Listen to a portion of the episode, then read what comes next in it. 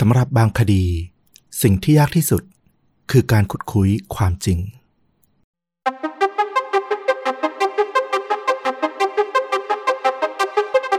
สวัสดีครับ สวัสดีครับ เรื่องจริงยิ่งกว่าหนังพอดแคสต์จากช่องชนดูดะ อยู่กับต้อมครับ แล้วก็ฟลุกครับ กับหนึ่งเรื่องจริงสุดเข้มข้นจนถูกนำไปสร้างเป็นภาพยนตร์ วันนี้คุณฟลุก มาพร้อมเรื่องราวแนวไหนแล้วระดับความรุนแรงสักเท่าไหร่ครับ เรื่องราวในวันนี้เป็นเรื่องราวที่เราหาแง่มุมหลากหลายบุคคลนะเนาะในคดีคดีหนึ่ง ปกติเราก็จะไปตามตำรวจนักสืบ หรือแม้แต่ทนายหรือแม้แต่อ่าทางฝั่งพยานเราก็เคยตามมาละ วันนี้เรามาตามเรื่องราวของญาติของเหยื่อบ้าง น่าสนใจเหมือนกัน ระดับความรุนแรงไม่สูงมากแต่คิดว่ามันมีจุดที่มันก็ดู ฟังแล้วมันก็สะเทือนใจมันดูมนมนๆอยู่เหมือนกัน เออ ก็ระดับความรุนแรงทางจิตใจแล้วกันเราให้ไว้ที่ระดับสามครึ่งถึงสี่อ่า โอเค เออ แต่แง่มุมนี้ดีนะ คือญาติเนี่ยอยู่ในเหตุการณ์ด้วย แล้วก็ต้องใช้ชีวิตต่อไปหลังเกิดการสูญเสียด้วยอืมน่าสนใจว่าเขาจะเป็นอย่างไรกันบ้าง สะเทือนใจมากน้อยแค่ไหน เอาล่ะแต่ก่อนจะเริ่มต้นผม ย้ำเตือนนิดนึงไม่ได้ย้ำนานแล้ว สมาชิกช่องชนดูดะยังสามารถสมัครได้อยู่นะครับ รับฟังตอนพิเศษได้เดือนละ 1 ตอน 1 ตอนที่ว่านี้เป็นแบบยาวคือต้อมเล่า 1 เรื่อง ฟลุกเล่า 1 เรื่องนะครับผมของเดือนพฤษภาคมนี้ก็ใกล้ข้อเต็มแก่แล้ว มาปลายเดือนเหมือนเดิม หลังๆะครับนี่ผมวันสุดท้ายกับวันรองสุดท้ายประจำเหมือนกัน ส่งท้ายเดือนตลอด แต่ก็ขอบพระคุณทุกท่านที่สนับสนุนเราตลอดมานะครับ ตอนนี้สมาชิกช่อง 500 กว่าท่านแล้วนะ เย่ครึ่งพันละดีใจมากนะ ก็หวังว่าจะมีคนเข้ามาร่วมทางเป็นชาวชดูดะ เป็นสมาชิกช่องต่อไปเรื่อยๆ ราคาเดือนละ 50 บาทเท่านั้น กดสมัครได้เลยที่ลิงก์ด้านล่างคลิปใน YouTube นี้นะครับผม ใครที่ใช้ iOS ผมย้ำอีกที ต้อง Copy ลิงก์แล้วไปเปิดใน Safari หรือ Chrome นะ ถึงจะมีช่องทางให้สมัครได้นะครับ ส่วน Android หรือคอมพิวเตอร์ก็กดสมัครได้เลยไม่ยากเย็นอะไรอืมจ่ายเงินเหมือนเราซื้อแอป สักแอปหนึ่งประมาณนั้นนะครับ เอาละคุณฟุกมาพร้อมเลยครับ วันนี้ก็จะพาต้อมแล้วก็คุณผู้ฟังนะครับ ไปยัง ประเทศสหรัฐอเมริกา ประเทศที่เราไปกันบ่อยมาก เรื่องราวในวันนี้เนี่ยมันเกิดขึ้นกับเด็กหนุ่มคนหนึ่งชื่อว่าแมดิสันแฮมเบิร์กเขาก็เป็นเด็กหนุ่มวัย 18 ปีนะ ที่กำลังศึกษาด้านภาพยนตร์อยู่เลย โอ้โห feel ใกล้เคียงกับที่เราเรียนมาเลยนะ สายนิเทศ สายวารสารศาสตร์ที่เราเรียนมาอืมเมดิสันเนี่ยก็ไปเรียนด้านการทำภาพยนตร์อยู่ที่วิทยาลัยศิลปะ ชื่อว่าสวานนาในรัฐจอร์เจีย เรื่องราวเนี่ยมันเกิดขึ้นในช่วงประมาณเที่ยงของวันที่ 3 มีนาคมปี 2010 นะเขาก็ไปเรียนตามปกตินี่แหละ แต่ไม่ได้เข้าเรียน ก็ชวนกับเพื่อนเนี่ยไปนั่งกินโค้งกินข้าวไปเที่ยวเล่นกัน ปรากฏว่าระหว่างที่กินข้าวอยู่ตอนกลางวันนั่นแหละ เพื่อนสนิทของเมดิสันเนี่ยก็สะกิดบอกกับเขาว่า เออ นี่น้องสาวนายโทรมาเนี่ย เห็นว่าโทรติดต่อนายไม่ได้ เมดิสันก็นึกขึ้นได้ว่าเออมือถือของเขาช่วงนี้มัน ไม่ค่อยดีอยู่ โทรไม่ค่อยติด เขาก็เลยบอกว่าโอเค งั้นเดี๋ยวยืมโทรศัพท์เพื่อนโทรกลับหน่อยละกัน แต่ปรากฏว่าเพื่อนของเขาบอกว่า น้องนายบอกว่าให้นายอะตั้งสติดีๆไว้ก่อนนะ แล้วก็ทำใจเย็นๆทำได้แล้วค่อยโทรกลับ แปลกมากสำหรับสิ่งที่ได้ยินมา โอ้โห ถ้าเป็นผมมีคนพูดแบบนี้อะคือผมแทบไม่อยากโทรกลับไปเลยนะ คือยังไงมันก็เป็นข่าวร้ายที่แบบร้ายแรงมากๆแน่ๆอะอืม เมดิสันเขาก็กังวลนะขึ้นมาทันทีเลย ปกติน้องเขาไม่โทรมาแบบนี้แน่นอนอะ่ะ มันต้องเกิดอะไรขึ้นบางอย่างอย่างที่ต้อมคิดนั่นแหละว่า มันต้องมีเรื่องราวอะไรเกิดขึ้น จะดีไม่ดีไม่รู้แหละ แต่ว่ามันต้องมีอะไรเกิดขึ้นที่ไม่ปกติแน่นอน บ้านของเขาเนี่ยตั้งอยู่ที่เมืองชายทะเลที่ชื่อว่ามิดเดิลบีชในรัฐคอนเนคติคัตคือก็ต้องขับรถจากที่เขาเรียนอยู่เนี่ย ถ้ากลับบ้านเนี่ยต้องใช้เวลาประมาณ 13 ชั่วโมงเป็นอย่างน้อยนะ หรือให้ไวที่สุดเลยเดินทางด้วยเครื่องบินเนี่ยก็ต้องนั่งประมาณ 2-3 ชั่วโมงอยู่ดี คือตอนนี้เขาคิดแล้วว่า ถ้าเกิดมันมีเรื่องอะไรที่บ้านอะต้องการความช่วยเหลือจากเขาเนี่ยไม่ว่าจะมีคนไม่สบายหรือมีอุบัติเหตุอะไรเนี่ยเขากลับไปไม่ทันหรอก เขาก็ได้แต่หวังว่ามันคงมีเรื่องที่มันไม่ร้ายแรงเกิดขึ้นนะนะ หรือดีที่สุดก็อาจจะเป็นแค่น้องสาวเขาโทรมาหยอกเล่นล้อเล่นอะแกล้งพูดให้ตกใจเล่นว่าอย่างนั้น เมดิสันก็ตั้งสตินะ ตามที่เพื่อนบอกแล้วก็โทรหาน้องสาวที่ชื่อว่าแอลลี่ น้องสาวของเขาก็รับสายแล้วก็ดูเสียงไม่ค่อยปกติเลย เสียงเธอพูดเหมือนปนร้องไห้อยู่ แอลลี่บอกมาทางโทรศัพท์ว่า พี่แม่เราตายแล้วนะอือหือเมดิสันก็งุนงงนะ เพราะว่าแม่ของเขาเนี่ย อายุแค่ 48 ปีเท่านั้นเอง ก็คือยังสาวนะ ถือว่ายังสาวอยู่เลย แต่ก่อนที่จะได้ถามเรื่องราวรายละเอียดต่อไปเนี่ยแอลลี่ก็พูดขึ้นมาต่อเลยว่า แม่เราอะถูกใครฆ่าก็ไม่รู้ โอ้โห หนักไปใหญ่เลย ตอนนี้เมดิสันก็ได้แต่อึ้งเลยนะ เขาก็เลยตอบกับน้องสาวไปด้วยความไม่เชื่อว่าเออไม่จริงหรอก แม่ไม่ตายหรอกนะ ไปเรียกญาติคนอื่นมาคุยกับพี่หน่อย แล้วก็ถ้าเธอล้อเล่นอะไรอยู่เนี่ย นี่มันไม่ตลกเลยนะ ก็ดุน้องสาวไป แต่ก็สุดท้ายแน่นอนว่า ท้ายที่สุดแล้วเมดิสันก็ได้รับรู้ว่าน้องสาวของเขาเนี่ยไม่ได้โกหก แล้วก็การด่วนจากไปของคุณแม่เนี่ยมันก็เป็นเรื่องยากมาก ๆ ที่ลูกคนหนึ่งเนี่ยจะต้องรับ แล้ววิธีที่เธอจากไปวิธีที่แม่จากไปอะ ถูกฆาตกรรมอะ มันเป็นอะไรที่เกินรับมือไหวไปมาก ๆ เลยสำหรับเมดิสัน ช่วงเช้าของวันที่ 3 มีนาคม 2010 เนี่ยที่มันเกิดเรื่องราวนี้ขึ้นเนี่ย ย้อนกลับไปตอนเช้าเนาะแอลลี่น้องสาวของเมดิสันเนี่ยก็นั่งรถมากับคุณป้าของเธอ ชื่อว่าคอนเวย์บิช ก็ขับรถกลับมาถึงบ้าน ซึ่งครอบครัวเนี่ยเช่าอาศัยอยู่ที่มิดเดิลบีชอย่างที่บอกเนี่ยเหตุที่กลับมาบ้านตอนเที่ยง กลับมาบ้านตอนช่วงสายๆเนี่ยก็เพราะว่า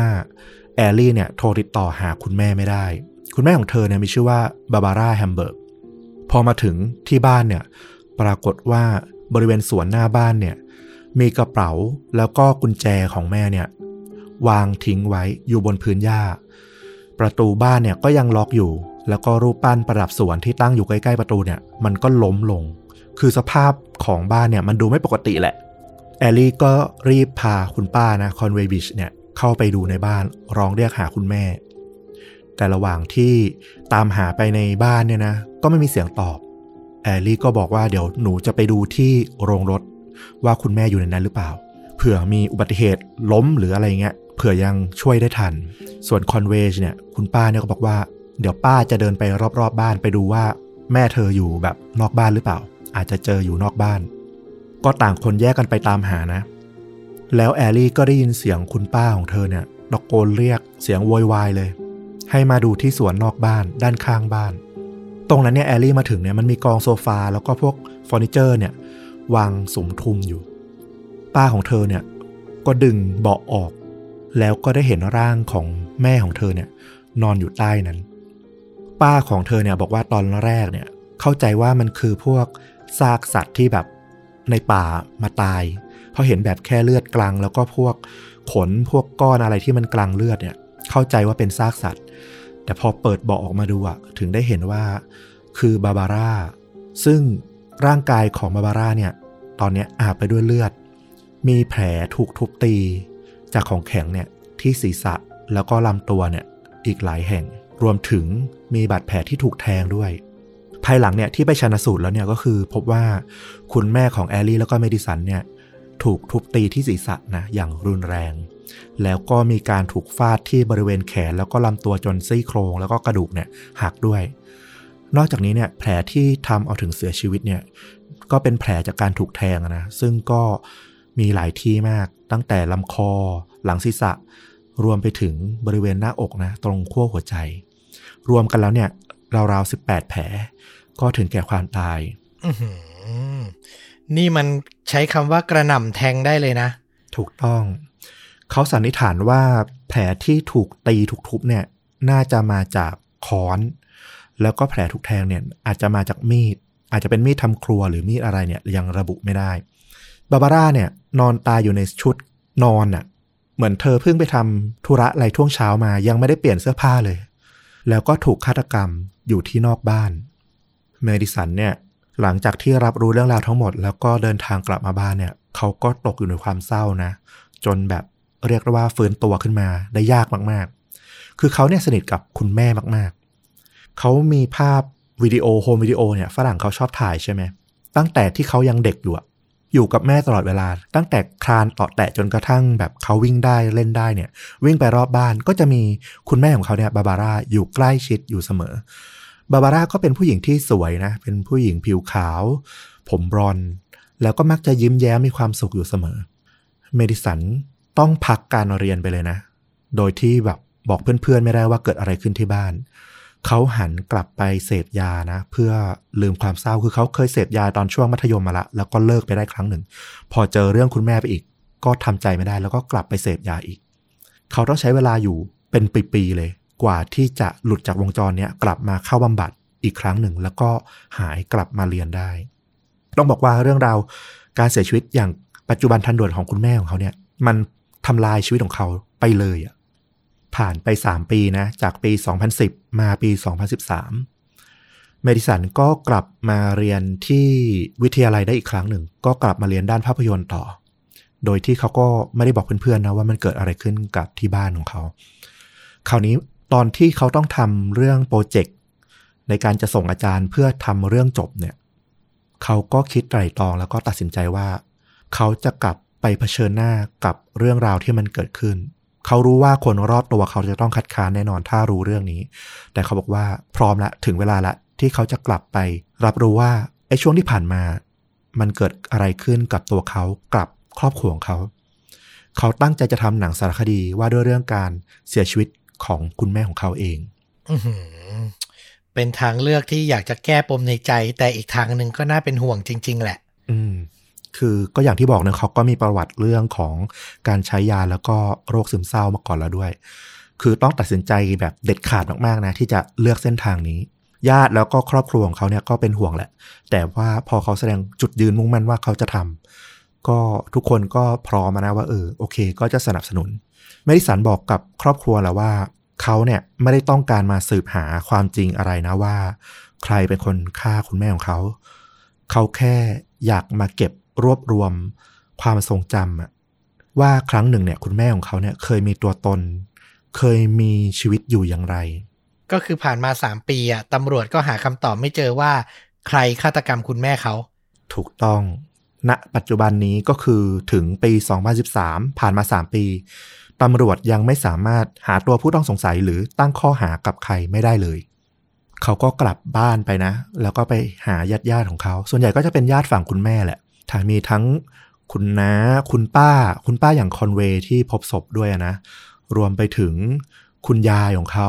คุณแม่ของคุณแม่เนี่ยนะ อย่างบาบาร่ารุน แล้วก็จิลแพรตที่เป็นคุณยายที่เหมือนเป็นคุณยายสะพ้ายอะ คุณยายแต่งเข้ามา รวมถึงบุคคลสำคัญในเรื่องราวที่ใกล้ชิดกับเขามากที่สุดอีกคนหนึ่งก็คือเจฟฟรีย์แฮมเบิร์กนะคุณพ่อของเขาเองซึ่งก็ไม่ได้พบกันมาหลายปีแล้วด้วยเจฟฟรีย์แฮมเบิร์กเนี่ยพ่อของเมดิสันเนี่ย เป็นผู้ชายที่ร่ำรวยนะ ถือว่าเป็นมหาเศรษฐีคนหนึ่ง ในตอนที่เขาได้มาพบกับคุณแม่ของเมดิสันเนี่ยเจฟฟรีย์เป็น CEO ของบริษัทที่ชื่อว่า Southern Electric ก็เป็นบริษัทด้านพลังงานข้ามชาติเลย เขามักจะต้องเดินทางไปหลายประเทศนะทำธุรกิจของเขา แต่ว่าแปลกมากว่าธุรกิจของเขาเนี่ยครอบครัว หรือแม้แต่ตัวเมดิสันเองอะไม่ค่อยรู้นะว่าคุณพ่อไปทำอะไรบ้าง ไม่ค่อยรู้รายละเอียดเรื่องงานของคุณพ่อ ตอนเด็กๆเมดิสันสารภาพเลยว่า เขาเองยังคิดเลยว่าคุณพ่อเนี่ยจริง ๆ เป็นแบบทำงานให้ CIA เป็นสปายต้องไปประเทศนู้นประเทศนี้อะไรอย่างเงี้ย เหมือนกับหนังที่เขาดูมา อืมแสดงว่าไม่ค่อยสนิทกับพ่อเท่าไหร่ ด้วยคุณพ่อก็ไม่ค่อยได้อยู่บ้าน ก็เลยอย่างที่บอกนะ ว่าเขาก็เลยเหมือนกับสนิทกับคุณแม่มากเมดิสันเนี่ยเรียกได้ว่าเป็นเด็กที่คาบช้อนเงินช้อนทองเกิดขึ้นมาเลย เขาโตมาเนี่ยก็คือมีบ้านหลังใหญ่ละ มีบ้านพักตากอากาศ คุณพ่อคุณแม่มีเงินจ้างพี่เลี้ยงมาดูแล มีคนขับรถ เรียกว่าคนรวยอะนะเมดิสันถูกส่งเข้าโรงเรียนที่ดีที่สุด พวกเขาเนี่ยเดินทางไปพักผ่อน ไปท่องเที่ยวทั่วโลกเลย แล้วก็มีเงินใช้ไม่เคยขาดมือ ญาติฝั่งคุณแม่ของเมดิสันเนี่ย ก็ประทับใจในความสุภาพแล้วก็เป็นคนที่ตลกอะ่ะเข้าถึงง่ายของเจฟฟรีย์พวกเขาบอกว่าความประทับใจแรกของ เจฟฟรีย์ที่ไม่ได้มาเจอกับทางครอบครัวของคุณแม่ ฝั่งคุณแม่เมดิสันเนี่ยก็คือเขาเหมือนกับเจ้าชายหรืออะไรแบบนั้นเลยอะ่ะดูดีแล้วก็ดูสวยงามดูบริบูรณ์พร้อมไปหมด จนกระทั่งเวลามันผ่านไปได้สักระยะหนึ่ง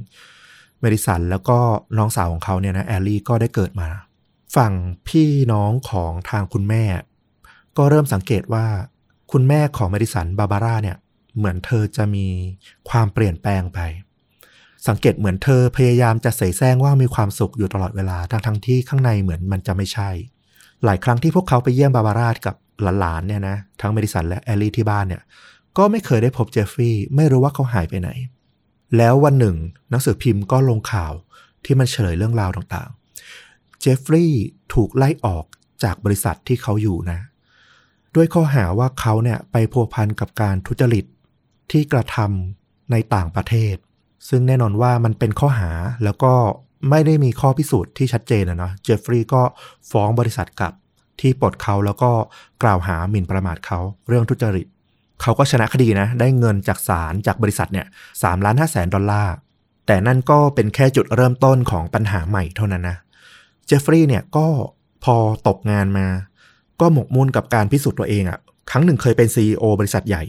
ตอนนี้ก็อยากพิสูจน์ว่าเขายังมีคุณค่ายังมีฝีมืออยู่ เขาก็เริ่มหาธุรกิจใหม่ลงทุนนะทำการลงทุนหลายธุรกิจต้องเดินทางไปไกลบ้านหลายครั้ง ไปต่างประเทศเป็นประจำเลย แน่นอนว่าพอเกิดเรื่องราวแบบเนี้ยทางบ้านบาบาร่าอยู่กับลูกๆ เนี่ย เธอก็ยิ่งรู้สึกว่าเธอถูกสามีทอดทิ้ง รู้สึกเปลี่ยวเหงา อยู่กับลูกๆ เพียงลำพัง ในที่สุดในปี 2005 บาบาร่าก็ตัดสินใจฟ้องหย่ากับเจฟฟี่ ตรงนี้ก็ต้องบอกว่าเราเข้าใจทั้งคู่ได้อะนะ ฝั่งบาบาร่าเองก็อาจจะมองว่าเจฟฟี่ไม่ได้ให้ความสำคัญกับครอบครัวเป็นอันดับหนึ่งแล้วอะเขาไปหมกมุ่นอยู่กับเรื่องของการสร้างธุรกิจสร้างตัว แต่สำหรับมุมมองเจฟฟี่เขาก็คงรู้สึกว่า คู่ชีวิตของเขาที่ควรจะเข้าใจเขามากที่สุดอะว่าเขาเพิ่งโดนไล่ออกมาแล้วอยากจะรีบกลับมา มีฐานะมีอันจะกินเหมือนเดิม เพื่อให้ครอบครัว มีการเป็นอยู่ที่ดีเหมือนเดิมเนี่ยทำไมภรรยาของเขาถึงไม่เข้าใจ ไม่สนับสนุนไม่ยอมรับในสิ่งที่เขาต้องทุ่มเทเสียสละไป ต่างคนต่างก็ยืนอยู่จุดตัวเองมองในมุมตัวเอง อืมเข้าใจแหละ ใช่เขาก็เจฟฟรีย์คุณพ่อเนี่ยเขาก็โกรธภรรยามาก ๆ นะ ในจุดที่เขามอง และเขาก็เลยตัดสินใจ ไม่ส่งค่าเลี้ยงดูใด ๆ เลยนะ ทั้งตัวภรรยาอย่างบาบาร่า แล้วก็ลูกๆ ทั้งเมดิสันแล้วก็แอลลี่เนี่ย ไม่ส่งเสียเลย แม้แต่ดอลลาร์เดียวอือหือแต่เราว่าอันนี้ไม่ใช่แฮะ คือเลิกรากันไปหน้าที่พ่อก็ต้องรับผิดชอบอะ่ะอืมเอออันนี้เอาอารมณ์ส่วนตัวมาตีเยอะไปหน่อย ใช่ ยิ่งรักมากก็ยิ่งแค้นมากนะเขาบอกว่าเจฟฟรีย์เนี่ย น่าจะต้องการให้บาบาร่าเนี่ยลำบากมากที่สุด เพื่อให้เห็นว่าเขาว่าสำคัญ แน่นอนว่าบาบาร่าเองก็ไม่ยอมอยู่ละ ฟ้องศาลต่อ เรียกร้องค่าเลี้ยงดูที่ทางเจฟฟรีย์เนี่ยยังติดค้างอยู่ที่ต้องจ่ายตามคำสั่งศาลในตอนแรกเนี่ย ไม่ยอมจ่าย ก็กลายเป็นคดีคาราคาซังยาวนานมาเลย ตั้งแต่ปี 2005 จนถึงปี 2010 ในเช้าวันที่ทั้งคู่เนี่ยจะต้องมาเผชิญหน้ากันที่ศาลนะเพื่อสู้คดีเรื่องของค่าเลี้ยงดูนี่แหละ ทนายแล้วก็ผู้พิพากษาต่างก็รอโจทย์นะก็คือบาบาร่าเนี่ยให้มาถึงศาลก็รอผ่านไปครึ่งชั่วโมงก็ละจะชั่วโมงก็ละก็ยังไม่ปรากฏตัวดานเจฟฟรีย์ก็นั่งรอนะ ไม่รู้รอนู่หนาวอยู่ที่ศาล ทนายความฝั่งของบาบาร่าเนี่ยเขาบอกว่าเขาตั้งข้อสังเกตนะว่าเจฟฟรีย์กับทนายของเขาเนี่ยดูแบบนิ่งเกินเหตุอะคือคดีนี้เนี่ยเขาบอกว่าถ้าดูตามเนื้อแล้วเนี่ยนะ ทางฝั่งเจฟฟรีย์ยังไงก็แพ้ คือเขาติดเงินตามคำสั่งศาลที่เรื่องฟ้องหย่าเนี่ย ยังไงก็ต้องจ่ายตามนั้น รวมเงินแล้วเนี่ยกว่า 5 0 0แสนดอลลาร์แล้วที่สำคัญคือทางทนายเนี่ยเขาไปสืบมาแล้วเขารู้ว่าจริง ๆ แล้วเนี่ยเจฟฟรีย์อะ ถังแตกไม่มีเงินเลย สักดอลลาร์เดียว ดังนั้นในวันนี้เนี่ยถ้าขึ้นศาลเนี่ยสิ่งที่จะเกิดขึ้นก็คือ ถ้าเจฟฟรีย์ไม่มีจ่ายเขาจะต้องติดคุก ติดไปจนกว่าจะหาเงินมาชำระจ่ายได้ตามที่ติดค้างอยู่ คือสภาพกดดันขนาดนี้ทนายเขาก็เลยรู้สึกว่าเจฟฟรีย์กับทางฝั่งทนายของเขาอะทำไมถึงดูแบบนิ่งไม่รู้ร้อนรู้หนาวได้ขนาดนั้น จนกระทั่งช่วงสายๆเกือบเที่ยงนั่นแหละ ที่ตำรวจเนี่ยมารายงานว่า มีการพบศพบาบาร่าที่บ้าน ทนายของบาบาร่าก็รู้สึกเก็ตทุกอย่างขึ้นมาเลย ว่าทำไมเจฟฟรีย์ถึงดูไม่ร้อนรน เคสนี้เนี่ยสุดท้ายมันก็ต้องยกฟ้อง เพราะว่าโจทย์เนี่ยดันเสียชีวิตไปละไม่มีคนฟ้อง แน่นอนว่ามาอีหลอบนี้เนี่ย เจฟฟรีย์ก็ยืนยันแน่นอนว่าตัวเองไม่เกี่ยวข้องกับการตายของภรรยานะ อดีตภรรยา เขายืนยันว่าเขาก็อยู่ที่ศาลตลอดทั้งช่วงเช้า ทั้งทนายแล้วก็ศาลผู้พิพากษารวมถึงเจ้าหน้าที่ศาลมีตั้งหลายคนเป็นพยานให้เขาได้ว่า เขาก็อยู่ที่ศาลจริงๆตั้งแต่เช้า จะไปฆ่าภรรยาของเขาได้ยังไงทว่าหลังจากนั้นผ่านไปสองวันนะ หลังจากวันที่สามมีนาคมตำรวจก็จะเชิญเจฟฟรีย์เนี่ยมาให้ปากคำเพิ่มเติมในฐานะ คนที่ต้องสงสัยคนหนึ่งนะอาจจะมีส่วนเกี่ยวข้อง มีประเด็นเกี่ยวข้องอยู่ ปรากฏว่า เจฟฟรีย์หายตัวไป ติดต่อไม่ได้ ไปตามหาที่อยู่อาศัยตามที่ระบุเอาไว้ รวมถึงที่ทำงานของเจฟฟรีย์ก็ไม่พบ ต้องประกาศตามหาแจ้งจับกัน ปรากฏว่าผ่านไปสองสัปดาห์ เจฟฟรีย์ก็กลับมา ปรากฏตัวเองที่ศาลพร้อมกับทนายความฝีมือดีคนดังนะเหมือนกับว่าเขารู้แล้วว่าเขาจะต้องเผชิญหน้ากับอะไร และทนายความของเจฟฟรีย์เนี่ยก็เก่งสมคำร่ำลือจริงๆ ทนายก็ซัดอายการจนหงายหลังไปเลย บอกว่า ในคดีประเภทนี้เนี่ย เวลามีประเด็นเรื่องของสามีภรรยาเนี่ยตำรวจมักจะมุ่งอคติไปที่เรื่องของสามีว่ามีส่วนเกี่ยวข้องมากเกินไป ทั้งๆทที่หลักฐานหรือบริบทรอบๆ เนี่ย มันอาจจะยังอ่อนเกินไป และที่สำคัญหลักฐานในคดีนี้เนี่ย ที่สำคัญที่สุดก็คือผลตรวจ DNA เนี่ยที่พบที่ศพเนี่ยของบาบาร่ามันไม่ตรงกับเจฟฟรีย์แต่อย่างใดด้วย ดังนั้นคุณจะมากล่าวหาเจฟฟรีย์ก่อนเนี่ยมันไม่สมควร ปัญหาเรื่อง DNA เนี่ยก็เป็นดราม่าเหมือนกัน มันมีปัญหาว่าคดีของบาบาร่าเนี่ยมันดันเกิดขึ้นในช่วงที่รัฐคอนเนตทิคัตเนี่ยกำลังจะสร้างแลบเพื่อพิสูจน์หลักฐานแห่งใหม่ ซึ่งจะทันสมัยมาก โดยตั้งเป้าว่าจะเป็นผู้นำด้านนิติวิทยาศาสตร์ของสหรัฐเลยทีเดียว การตรวจ DNA ในคดีของบาบาร่าเนี่ยก็เลยถูกร้องขอว่า โอเค เดี๋ยวรอ แลบแห่งใหม่เนี่ยสร้างเสร็จก่อน แล้วก็จะได้พิสูจน์หลักฐานกัน ความแม่นยำจะได้สูง แต่หลังการตัดสินคดีบาบาร่าไปเนี่ย พออายการไม่ได้สั่งฟ้อง DNA ที่มันไม่ตรงกับทางเจฟฟรีย์แล้วเนี่ย ปรากฏว่าไอ้แลบใหม่ของรัฐเนี่ย มันดันไม่ผ่านมาตรฐานนะ ชุดตรวจต่างๆ หมดอายุไปเยอะมาก กลายเป็นว่าผลการตรวจสอบคดีต่างๆ ที่เกิดขึ้นก่อนหน้านี้เนี่ยหลายคดีเลย มันผิดเพี้ยน คราวนี้ไอ้พวก DNA เนี่ยที่เก็บหลักฐานไปตอนแรกอะบอกว่าจะเอากลับมาตรวจใหม่ได้ไหม ปรากฏว่า DNA ที่อยู่ในซอกเล็บของบาบาร่าเนี่ย ซึ่งอยู่ในสำนวนเนี่ยเขียนไว้ว่า ไม่ตรงกับเจฟฟี่ แต่สันนิษฐานได้ว่าอาจจะเป็นผู้ชายคนใดคนหนึ่งในตระกูลแฮมเบิร์กนี่แหละ พอไปร้องขอให้ตรวจสอบใหม่ ปรากฏว่า DNA ที่เก็บหลักฐานเอาไว้อะไม่รู้เอาไปเก็บไว้ที่ไหนหายไปแล้ว อืม กลายเป็นอย่างนั้นไป คือตรวจ DNA รอบแรก ผู้ต้องสงสัยสำคัญที่สุดอย่างสามีเนี่ย ถูกระบุว่า DNA ไม่ตรงกับในที่เกิดเหตุ อืมอธิบายไทม์ไลน์แล้วกัน พอเกิดคดีเกิดขึ้น จะส่งไปตรวจผล รัฐบอกว่ารอแป๊บหนึ่งรอแลบใหม่เสร็จก่อน และไอ้แลบใหม่เนี้ยก็เอาผลเนี้ยไปตรวจ พอตรวจก็บอกว่าไม่ตรงกับเจฟฟรีย์นะ แล้วก็ส่งหลักส่งสำนวนคืนมาว่า ไม่ตรงแล้วก็อาจจะเป็นผู้ชายคนใดคนหนึ่งในตระกูลแฮมเบิร์กของทางสามีอย่างเจฟฟรีย์ แต่ปรากฏว่าพอคดีนี้มันผ่านไป ฟ้องร้องกันแล้วไปตกไปแล้วว่าเจฟฟรีย์ไม่เกี่ยวข้อง ปรากฏว่าข่าวมันดันออกมาว่าไอ้แลบนี้เนี่ยคุณภาพไม่ผ่าน มันก็เลยกลายเป็นว่าอ้าวและไอ้ผลที่ตรวจบอกว่าเจฟฟี่ไม่ตรงไม่เกี่ยวข้องเนี่ย มันก็เชื่อถือไม่ได้สิต้องตรวจใหม่ พอจะไปขอตรวจใหม่ไอ้ดีเอ็นเอหลักฐานที่เคยเก็บไป หายไปแล้วเอามาตรวจใหม่ไม่ได้จากที่คิดว่าจะเป็นแลบที่คุณภาพสูงที่สุดของประเทศ กลายเป็นแลบ เจ๊งกระบงเลยใช้คำนี้เลยดีกว่า ก็น่าจะมีเรื่องของการทุจริตคอร์รัปชันกันภายในแล้วนะทำให้ชุดตรวจเนี่ยหมดอายุก็ยังเอามาใช้งาน คราวนี้ปัญหาต่อมาอีกที่มันสำคัญมากๆ และทำให้คดีนี้เนี่ยมันหาตัวผู้ต้องสงสัยมามัดไม่ได้เลยก็คือ พอหลักฐาน DNA ที่เก็บไปรอบแรกเนี่ย มันหายไปก็ไม่เป็นไรใช่ไหม ก็ไปเอาหลักฐานมาใหม่ แต่ปรากฏว่าร่างของบาบาร่าเนี่ย หลังจากที่ผ่านการส่งหลักฐานไปรอบแรกไปแล้วเนี่ย ครอบครัวก็ตัดสินใจทำการชาปนกิจนะเผาไปเรียบร้อยแล้วตั้งแต่วันที่ 10 มีนาคม หลังจากที่เธอตายไปได้ 7 วัน ซึ่งก็เป็นธรรมเนียมของครอบครัวนะมันก็ไม่เหลือ DNA อะไรที่จะให้ไปเก็บมาใหม่แล้วอะอืม ครอบครัวฝั่งแม่ของเมดิสันเนี่ย ทางบาบาร่าเนี่ย ก็ตั้งข้อสงสัยเลยว่าตำรวจเนี่ย พยายามจะช่วยเหลือเจฟฟี่เป็นพิเศษหรือเปล่า คือ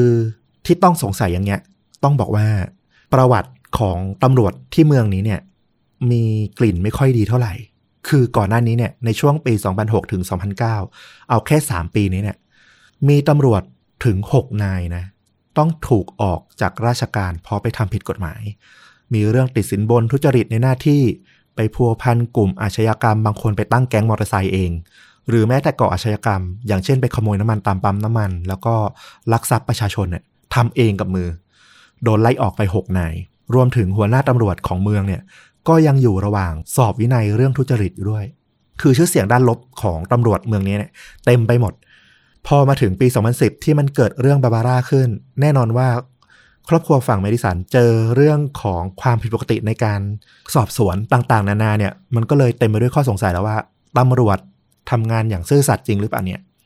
แม้จะเต็มไปด้วยความสงสัยนะแต่ว่าพอ DNA เนี่ยมันไปต่อไม่ได้ การสืบสวนทิศทางอื่นเนี่ย มันก็ต้องพึ่งตำรวจ แต่ปรากฏว่าตำรวจปล่อยเกียร์ว่างเลย ทุกครั้งที่ญาติเนี่ยไปสอบถามความคืบหน้าของคดีนะ ก็จะบอกว่ากำลังสืบสวนอยู่กำลังได้ความคืบหน้าละ แต่ผ่านมาสามปี ไม่เคยมีความคืบหน้าใด ๆ เลย กลับมาที่ปี 2013 ที่เมดิสันเนี่ยจะกลับมาทำสารคดีเรื่องของคุณแม่ของเขาเนี่ยนะ คนแรกที่เขาจะตามไปคุยให้ได้เนี่ย นั่นก็คือคุณพ่อของเขานั่นแหละ อย่างที่เล่ามาก็คงสงสัยคุณพ่อเป็นหลักอะเนาะว่าน่าจะรู้หรือใกล้ชิดที่สุดในช่วงที่คุณแม่เนี่ยมีปัญหาอยู่ก่อนที่จะเสียชีวิตไป ต้องบอกว่าความสัมพันธ์ระหว่างพ่อ แล้วก็เมดิสันเนี่ยเป็นเหมือนคุณพ่อที่ประสบความสำเร็จมากๆอะ่ะแล้วก็เอาความคาดหวังเนี่ยมาควบคุมลูกชาย คือทั้งคู่เนี่ยไม่ได้เกลียดอะไรกันนะนะแต่พอทำแบบเนี้ยทำให้ตัวเมดิสันเนี่ยเหมือนไม่ค่อยอยากจะเข้าใกล้คุณพ่อ แล้วก็เลยกลายเป็น ไปสนิทกับคุณแม่ที่แบบเข้าใจเด็กมากกว่า แต่อีกด้านหนึ่งเนี่ย ความใจดีของคุณแม่เนี่ย มันก็เป็นดาบสองคมนะ เพราะว่าพอตามใจเอาใจมากเมดิสันก็ไปติดยาเสพติดในช่วงมัธยมอย่างที่บอก ซึ่งภายหลังแม้ว่าจะเลิกกลับมาได้เนี่ยเขาก็ยังวนเวียนนะครอบครัวของทางฝั่งคุณแม่ของเขาเนี่ยก็ยังวนเวียนอยู่กับเรื่องยาเสพติดเรื่องของการติดเหล้าต้องไปคอยบำบัดกันอยู่หลายคนเลยญาติญาติของทางเมดิสัน เมดิสันก็โทรไปหาคุณพ่อนะในปี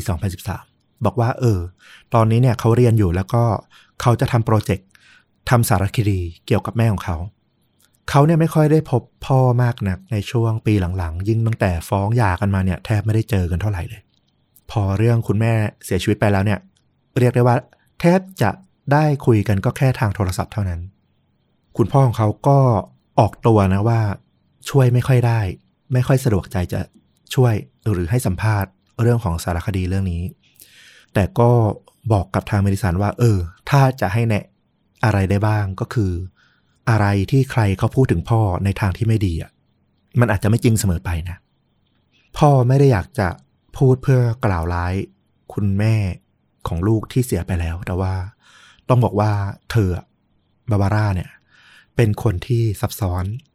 เธอมีอีกด้านหนึ่งที่พวกเราอะอาจจะไม่รู้ ทั้งพ่อแล้วก็ตัวเมดิสันเองเนี่ย ก็อาจจะไม่เคยรู้มาก่อนเลยก็ได้ เจฟฟรีย์ก็พยายามปฏิเสธการให้สัมภาษณ์อย่างเงี้ย แล้วก็เหมือนจะใบ้อะไรแต่ก็ไม่พูด จนในที่สุดเนี่ยเมดิสันก็เลยต้องหาวิธีในการที่จะแบบพูดเปิดอกกับคุณพ่อของเขาเนี่ย คือมันสำคัญมากๆ ที่ว่าการได้เปิดอกกับคุณพ่อเนี่ย มันไม่ได้สำคัญว่า เขาจะได้รู้ความจริงอะไรมากขึ้น แต่สิ่งที่มันสำคัญกับเมดิสันมากที่สุดก็คือ เขาจะได้ กลับมารักคุณพ่อของเขาได้เต็มหัวใจเหมือนเดิม ไม่ต้องมีความไม่สบายใจคาใจอยู่อย่างเงี้ย ว่าคุณพ่อมีส่วนเกี่ยวข้องกับคุณแม่หรือเปล่า เพราะคุณพ่อไม่เคยพูดจากปากตัวเองต่อหน้าเขาเลย นี่คือสิ่งที่เขาอยากได้ฟังมากที่สุด แต่ก็อย่างที่บอกเจฟฟี่ก็ปฏิเสธแล้วก็พยายามหลีกเลี่ยง ที่จะเผชิญหน้ากับเมดิสันในเรื่องของคุณแม่มาตลอดเช่นกัน คุณพ่อบอกเมดิสันแค่ว่า เรื่องของคุณแม่เรื่องของการตายของบาบาร่า เมดิสันลูกเนี่ยต้องตัดสินใจเอาเองว่าจะเชื่อใจพ่อได้ไหม โดยที่ไม่ต้องสงสัยหรือมีคำถาม ถ้าเชื่อใจก็คือเชื่อใจ ถ้าไม่เชื่อใจก็คือไม่เชื่อใจก็จบกันแค่นั้น พ่อจะไม่ให้ข้อมูลหรือบอกอะไรมากกว่านี้แล้ว พอเจอมุกนี้เข้าไปการทำสารคดีของเมดิสันในปี 2013 ก็เลยต้องหยุดลงไปนะ ในปี 2016 หลังจากหยุดทำสารคดีมาได้ 3 ปี เมดิสันตอนนี้อายุ 25 ปีละเขาก็คิดว่า โอเค มันอาจจะถึงแก่เวลาแล้วว่า ต้องกลับมาตามมาสอบถามมาคุยอีกครั้งหนึ่ง อาจจะยอมคุยมากขึ้น แต่สิ่งที่เขาได้คุยกับพ่อนะ คุณพ่อยอมมาพบเขาที่ร้านอาหารแห่งหนึ่ง โดยที่เขาก็แอบทำการบันทึกเสียงนะ ไม่ให้คุณพ่อรู้ แต่ก็คือมันเหมือนเดิมเลย พ่อบ่ายเบี่ยงแล้วก็บอกเลยว่า ไม่รู้ว่าลูก ไม่รู้ว่าเมดิสันเนี่ย เชื่อหรือคิดอะไรอยู่ ข้อเท็จจริงในคดีนี้เนี่ย ทุกคนรู้ดี แต่ไม่ยอมมองมันก็คือ เช้าวันนั้นเนี่ยที่บาบาร่าเสียชีวิตเนี่ย เจฟฟี่อยู่ในศาลเขาไม่สามารถเป็นคนที่จะไปฆ่าบาบาร่าได้อย่างแน่นอน สิ่งที่เขารู้สึกผิดมาตลอดจนถึงตอนนี้เนี่ย ที่ได้มาพบกับเมดิสันเนี่ยมีอย่างเดียวก็คือ เขาไม่ได้รับผิดชอบในชีวิตของลูกๆของเขาเนี่ย ทั้งเมดิสันทั้งแอลลี่เนี่ยมากเพียงพอ ส่วนเรื่องอื่นที่ใครจะมองเขาไม่ดีเรื่องใส่ร้ายเขายังไงเนี่ย เขาไม่สนใจ เขาไม่แคร์ สุดท้ายก็ไม่มีอะไรคืบหน้าเมดิสันไม่ได้รู้อะไรมากขึ้นไปกว่านั้นเลย แต่ว่าสิ่งที่มันคืบหน้าขึ้นมาก็คือหลายวันหลังจากนั้นเจฟฟี่โทรมาหาเมดิสัน คราวนี้อยู่ดีๆ เขาก็มาบอกเมดิสันว่าจำได้ไหมว่าไอ้ที่เคยบอกว่าแม่ของลูกเนี่ยมีเหรียญด้านอื่นๆนะในชีวิตของเขาอยู่ บางทีตอนนี้เนี่ยเมดิสันอาจจะจำเป็นต้องรู้ละโตพอที่จะรู้ได้ละเจฟฟี่บอกกับเมดิสันว่าพวกญาติฝั่งแม่เนี่ย ทางบาบาร่าเนี่ย แค่อยากจะหาแพะรับบาปสักคนให้กับเรื่องราวที่มันเกิดขึ้น และเจฟฟี่เนี่ย พ่อของเขาเนี่ยคือแพะคนสำคัญที่เหมาะสมที่สุด เพราะว่ากำลังมีคดีฟ้องหย่ากันอยู่ เจฟฟี่บอกกับเมดิสันว่าคนที่จะต้องไปถามจริง ๆ เรื่องของการตายของบาบาร่าเนี่ยคือป้าคอนเวย์พี่สาวของบาบาร่าต่างหากเธอเป็นคนแรกที่พบศพด้วย ส่วนอีกคนคือ คุณยายจิว คุณยายสะพ้ย ที่แต่งเข้ามานะ ซึ่งก็มีศักดิ์เป็นคุณยายของเมดิสันด้วยนะ เจฟฟี่บอกว่าโดยเฉพาะยายจิวเนี่ยแหละ คือคนที่พาบาบาร่าเนี่ยเข้ามาสู่วังวนของปัญหา แต่ตอนนั้นเนี่ยเมดิสันไม่สามารถจะไปคุยกับทางคุณยายจิวได้ เพราะว่าคุณยายจิวติดคุกอยู่อือหือซับซ้อนนะเนี่ย ครอบครัวนี้ ใช่ เมดิสันต้องรอถึงปี 2018 ที่เธอพ้นโทษจากคุกเนี่ย ออกมาถึงได้คุยกับเธอ เธอติดคุกข้อหาอะไร เรื่องราวที่เกี่ยวกับคุณยายจิว แล้วก็คุณแม่ของเขาเนี่ยบาบาร่าเนี่ยต้องย้อนไปถึงปี 2008 ซึ่งก็เกี่ยวเนื่องกับเรื่องที่คุณยายจิวติดคุกด้วยนี่แหละ ตอนนั้นเนี่ยมันเกิดปัญหาทางเศรษฐกิจนะย่ำแย่มากๆในสหรัฐอเมริกา พวกผู้หญิงที่อยู่บ้าน เป็นแม่บ้านหรือทำงานบ้านเนี่ยก็เริ่มกังวลเรื่องของรายรับรายจ่ายในครอบครัว สามีออกหา เงินคนเดียวเนี่ยมันเริ่มลำบาก จิลแพลตเนี่ยซึ่งเป็นคุณยายของเมดิสันเนี่ยนะก็ได้ริเริ่มธุรกิจทางการตลาดอันหนึ่งขึ้นมา ที่ชื่อว่าโต๊ะแรกของขวัญ ภาษาอังกฤษคือ gifting table นะนะโมเดลนี้ก็คือจิลเนี่ยก็จะเชิญคนรู้จักที่เป็นแม่บ้านเป็นผู้หญิงในชุมชนเหมือนกันเนี่ยมาที่บ้านมาสังสรรค์ ดื่มชาทานขนมกันเนี่ยที่บ้านของใครสักคน ซึ่งจะจัดขึ้นทุกวันอังคารทุกสัปดาห์ แต่ว่าสมาชิกที่จะเข้ามาร่วมได้เนี่ยจะต้องออกเงินหุ้นคนละ 5,000 ดอลลาร์ก่อน จากนั้นเงินกองนี้เนี่ยก็จะปันผลคืนแก่สมาชิกลำดับสมาชิกจะเริ่มจากระดับต่ำสุดที่เรียกว่าอาหารเรียกน้ำย่อย คือเรียกตามพวกคอสอาหารของโต๊ะอาหารนะเนาะ ระดับต่ำสุดเรียกว่าอาหารเรียกน้ำย่อย ถ้าเป็นสมาชิกที่อยู่มานานแล้วก็สามารถหาสมาชิกใหม่เข้ามาได้ เติมเต็มได้ 2 คน ก็จะได้เลื่อนระดับขึ้นไปอีก เป็นระดับที่เรียกว่าซุปแอนสลัด แล้วถ้าสมาชิกของสมาชิกที่ชวนมาไปหาสมาชิกได้ต่ออีก คนที่อยู่หัวก็จะได้เพิ่มระดับเข้าไปอีก เขาบอกว่าจากที่ลงเงินไปตอนแรก 5,000 ดอลลาร์เนี่ยอาจจะทำเงินได้สูงที่สุดของยอดเนี่ยที่ 40,000 ดอลลาร์เลยทีเดียว ฟังแบบนี้ก็คุ้นๆใช่ไหมว่าโมเดลนี้มันคืออะไร แชร์ลูกโซ่ ถูกต้อง มันคือแชร์ลูกโซ่ จิลก็ไปชวนบาบาร่าแล้วก็คอนเวย์นี่แหละสองพี่น้องเนี่ยให้มาร่วมเป็นสมาชิกในโต๊ะแรกของขวัญของเธอ ซึ่งก็วงเนี้ยก็ชวนกันไปแล้วก็ขยับขยายใหญ่ขึ้นเรื่อยๆ จนกระทั่งมันไม่ใช่แค่ผู้หญิงในเมืองนี้ละ เริ่มกระจายไปที่เมืองอื่น จากตอนแรกเนี่ย ก็ชวนเฉพาะคนที่แบบเงินเหลือๆอะ ครอบครัวมีต้องสตางค์หน่อย เอาเงิน 5,000 ดอลลาร์เงินสดมาวางไม่ได้เดือดร้อน พอวงขยายไปเรื่อยๆ คนก็อยากได้สมาชิกมาต่อขาตัวเอง ก็เริ่มไปชวนคนที่มันไม่มีเงิน ต้องไปกู้หนี้ยืมสินอะไรเอามาลงในเนี้ยเพื่อที่คิดว่าโอเค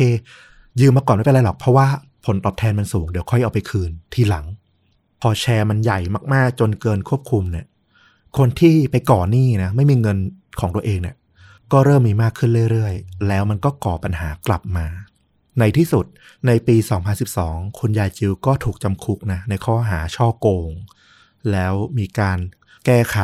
ยักยอกเรื่องของการยื่นเงินภาษี มีการสมคบ ช่อโกง รวมถึงผลต่อเหยื่อ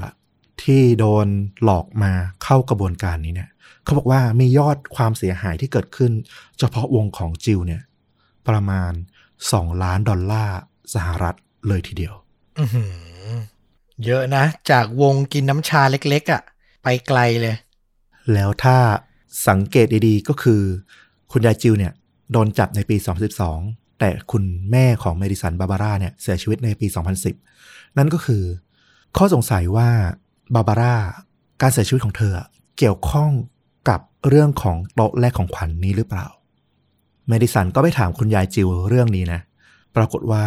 คุณยายจิวออกอาการกระสับกระส่ายนะ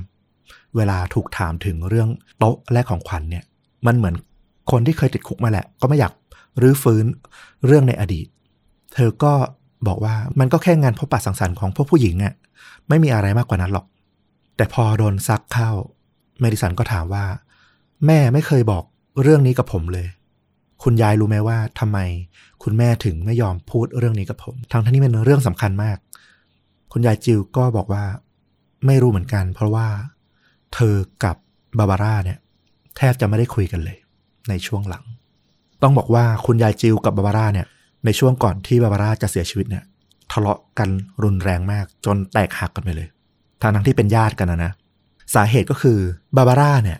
ไปชวนน้องสาวแท้ๆของยายจิวเนี่ยมาเข้ากลุ่มของเธอ มาต่อขาของทางเธอ ซึ่งน้องสาวของยายจิวเนี่ยก็ไม่ใช่คนที่มีเงินมากมาย แน่นอนว่าคุณยายจิวเนี่ยรู้อยู่แล้วว่าไอ้โมเดลธุรกิจนี้เนี่ย เนื้อแท้จริง ๆ มันคืออะไรกันแน่ ไปชวนน้องสาวของเธอมาต่อเงินแบบเนี้ยแบบไม่มีเงินเธอรู้อยู่แล้วว่า โอ้โห เดี๋ยวได้เจ็บหนัก ก็โกรธบาบาร่ามาก ในที่สุดก็ปรากฏว่า วงแชร์ของคุณยายจิว ก็เลยไล่บาบาร่าออกบาบาร่าเนี่ยก็มีคนมาต่ออยู่แล้ว เยอะ ก็เลยแยกมาทำโต๊ะของตัวเองเลย ตั้งวงของตัวเอง แยกกันขาด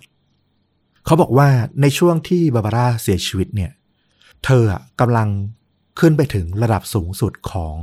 วงละ เกือบจะไปถึง40,000ดอลลาร์ละ ตรงนี้เนี่ยทำให้ทางคุณพ่อนะเจฟฟรีย์เนี่ย ก็เลยบอกมาดิสันว่าเขาอะสงสัยว่า มันน่าจะเป็นคนที่มีปัญหา ทะเลาะกับบาบาร่าในเรื่องผลประโยชน์หรือเปล่า อาจจะเป็นคุณยายจิวที่ทะเลาะกันอยู่หรือเปล่า หรืออาจจะเป็นขาของแชร์ที่รู้ว่าความจริงแล้วเนี่ยโดนหลอกมา แล้วก็เลยมาเอาคืนหรือเปล่า ลูกขาของบาบาร่าคนหนึ่งเนี่ยตอนหลังก็มาให้ข้อมูลเพิ่มนะ น่าสนใจมาก เธอบอกว่าเธอนั่งกินข้าวอยู่กับบาบาร่าในบ้านของบาบาร่าแล้วทั้งคู่เนี่ยก็เห็นชายแปลกหน้า สวมหน้ากากสกีสีดำเนี่ย เดินเข้ามาในสวนหลังบ้านของบาบาร่า แล้วก็จ้องมองเข้ามาที่ในบ้าน มันน่ากลัวมากเหมือนกับพวกหนังสยองขวัญเลย แต่ว่ามันเกิดขึ้นกลางวันแสกๆแต่บาบาร่าตัดสินใจไม่แจ้งตำรวจนะ เพราะว่าในที่สุดเนี่ยชายคนนั้นก็เดินจากไปเฉยๆ ไม่ได้ทำอะไร คือเธอก็เลือกแล้วว่าถ้าแจ้งตำรวจนะก็ต้องอธิบายไอ้เรื่องโต๊ะแรกของขวัญเนี่ย เดี๋ยวก็ไปซวยอีก ก็เลยทำใจว่าโอเค มันคงไม่เกิดอะไรขึ้นหรอก ตอนนี้คำถามมันก็เลยกลับมาที่ว่า มันเป็นไปได้ไหมที่คนที่ฆ่าบาบาร่าเนี่ย จะเป็นคนที่ไม่ได้รู้จักกับเธอโดยตรง คือเป็นนักฆ่าหรืออาจจะเป็นญาติของพวกลูกแชร์ที่มาล้างแค้นแต่คราวนี้เนี่ยทางตำรวจก็บอกว่า มันมีความไม่สอดคล้องในคดีนี้เนี่ย ที่ยากมากที่จะเป็นคนอื่นฆ่า ตรงที่ว่าบาบาร่าเนี่ยถูกสังหารด้วยพฤติกรรมที่มันรุนแรงอมหิต ดูเปี่ยมไปด้วยอารมณ์ความรู้สึกอะทั้งทุบและแทงมากกว่า 18 แผลเนี่ย พวกนักฆ่าหรือคนที่ไม่มีความแค้นต่อกันอะไม่มีความรู้สึกผูกพันใกล้ชิดกันอะมันจะไม่ทำอะไรขนาดนี้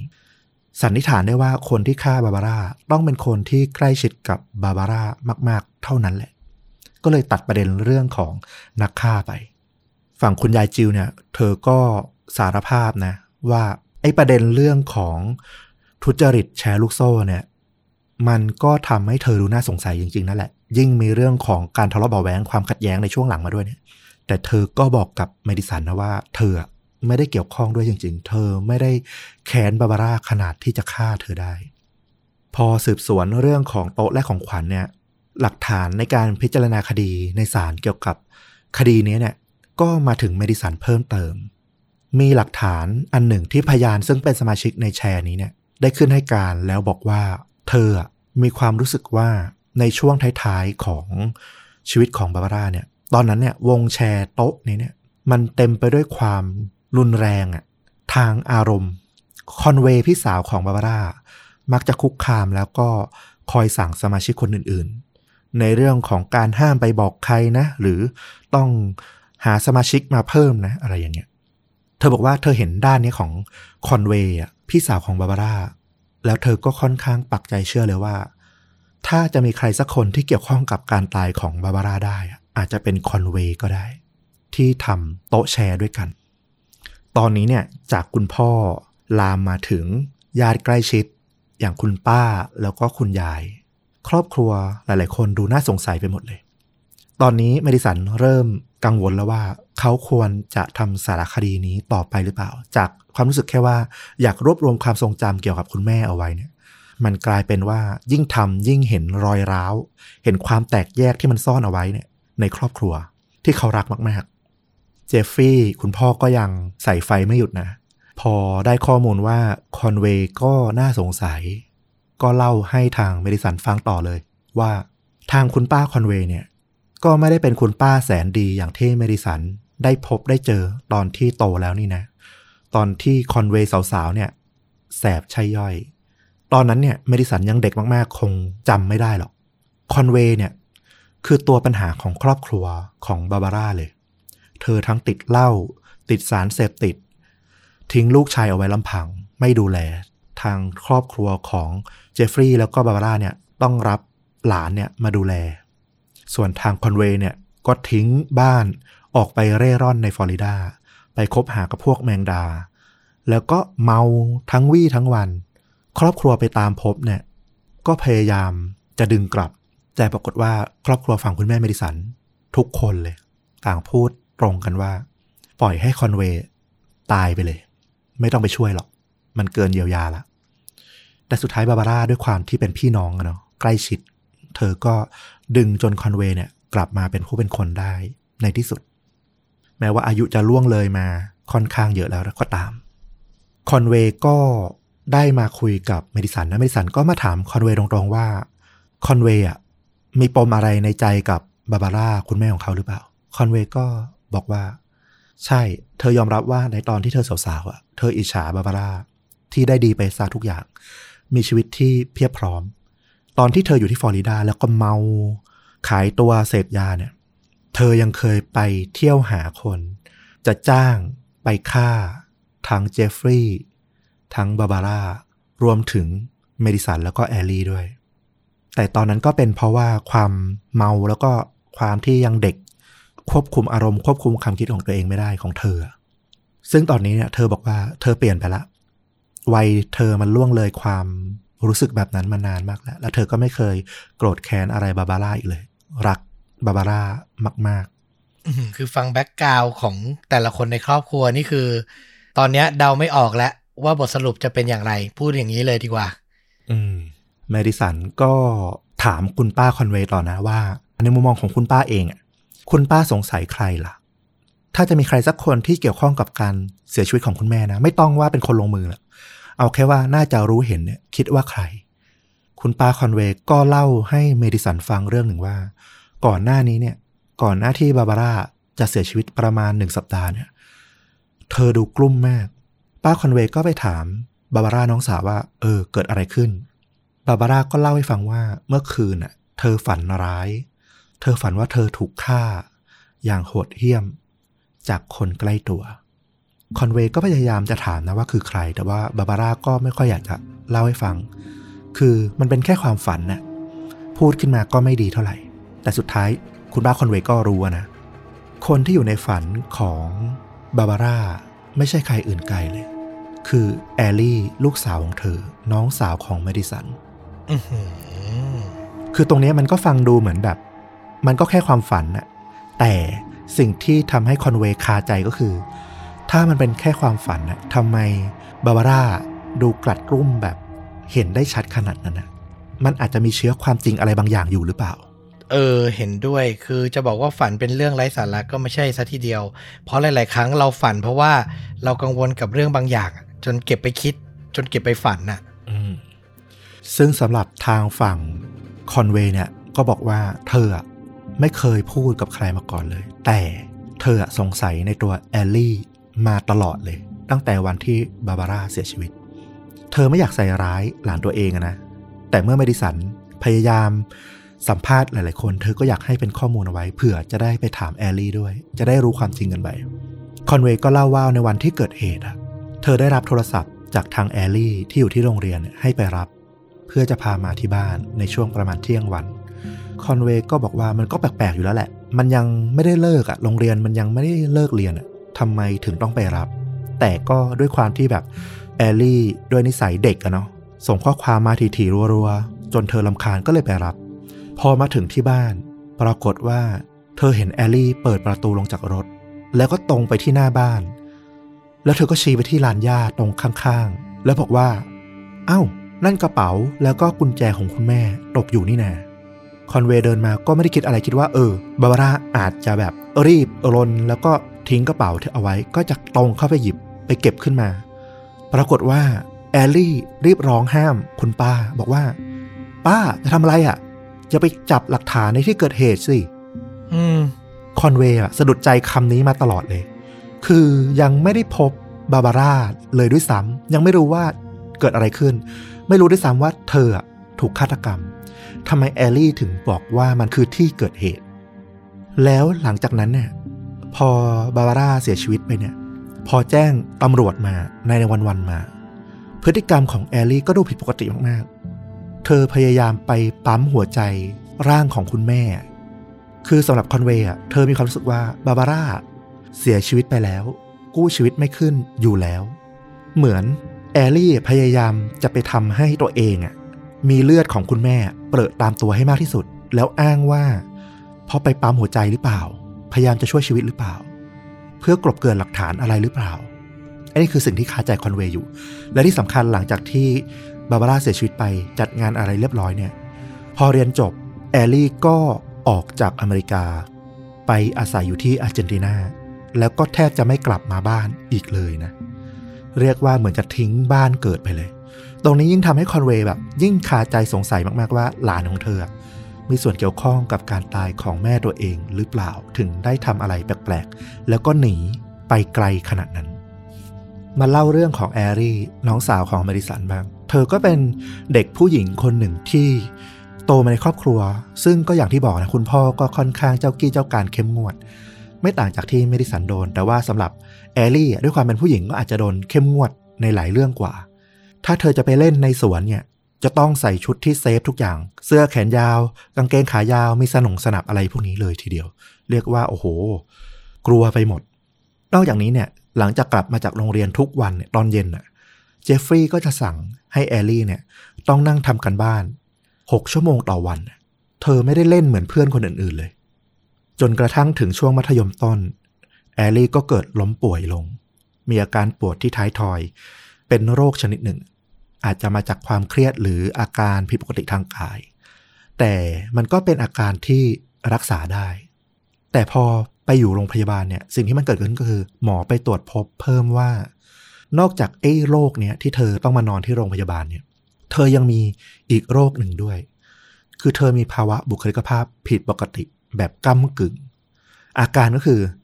เธอจะรักใครมาก ๆ เลย ในช่วงเวลาหนึ่ง แล้วก็จะเปลี่ยนแบบหน้ามือเป็นหลังมือ แบบเกลียดไปเลย ในอีกช่วงเวลาหนึ่ง แล้วก็อาจจะเหวี่ยงกลับไปกลับมาอย่างเงี้ย อยู่ตลอด คือทางฝั่งบ้านของคุณแม่ของเมดิสันเนี่ยนะ ก็มองแล้วว่าเจฟฟรีย์เป็นสาเหตุ เป็นคุณพ่อที่ไปกดดันไปทำให้ลูกเนี่ย กลายเป็นคนที่มีอาการทางจิต แต่ฝั่งคุณพ่อก็คือเจฟฟรีย์เนี่ยก็บอกกับเมดิสันว่าไม่ใช่เลย ในตอนที่ตรวจพบว่าแอลลี่เนี่ยมีอาการป่วยในเรื่องของจิตเนี่ยนะ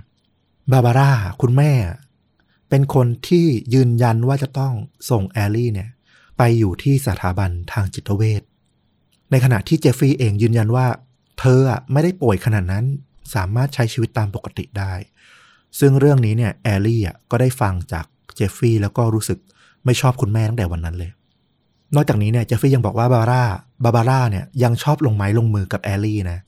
มีการด่าทอ มีการตบตี ครั้งหนึ่งเคยผลักตกบันไดด้วยอื้อหือซึ่งตอนนั้นเนี่ยก็มีคำอธิบายที่พอเข้าใจได้คือ มันเป็นช่วงที่มีปัญหาในครอบครัว แล้วก็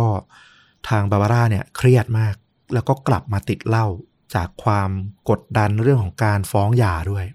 เพราะความเมาเธออาจจะไปลงที่ลูกโดยไม่รู้ตัวหรือเปล่า อันนี้ก็ไม่แน่ใจ แต่มันก็ฝังใจแอลลี่มากนะ จนพอมีการหย่ากันเกิดขึ้นเนี่ย ทางเมดิสันเลือกไปอยู่กับคุณแม่แน่นอนอยู่แล้ว เพราะว่าสนิท แต่ว่าแอลลี่อะกลับขอไปอยู่กับคุณพ่ออย่างเจฟฟรีย์แทน ก็คือแยกกันไป แต่ด้วยความที่คุณพ่ออย่างเจฟฟรีย์เนี่ยก็เจ้ากี้เจ้าการแล้วก็เป็นห่วงเกินเหตุอะ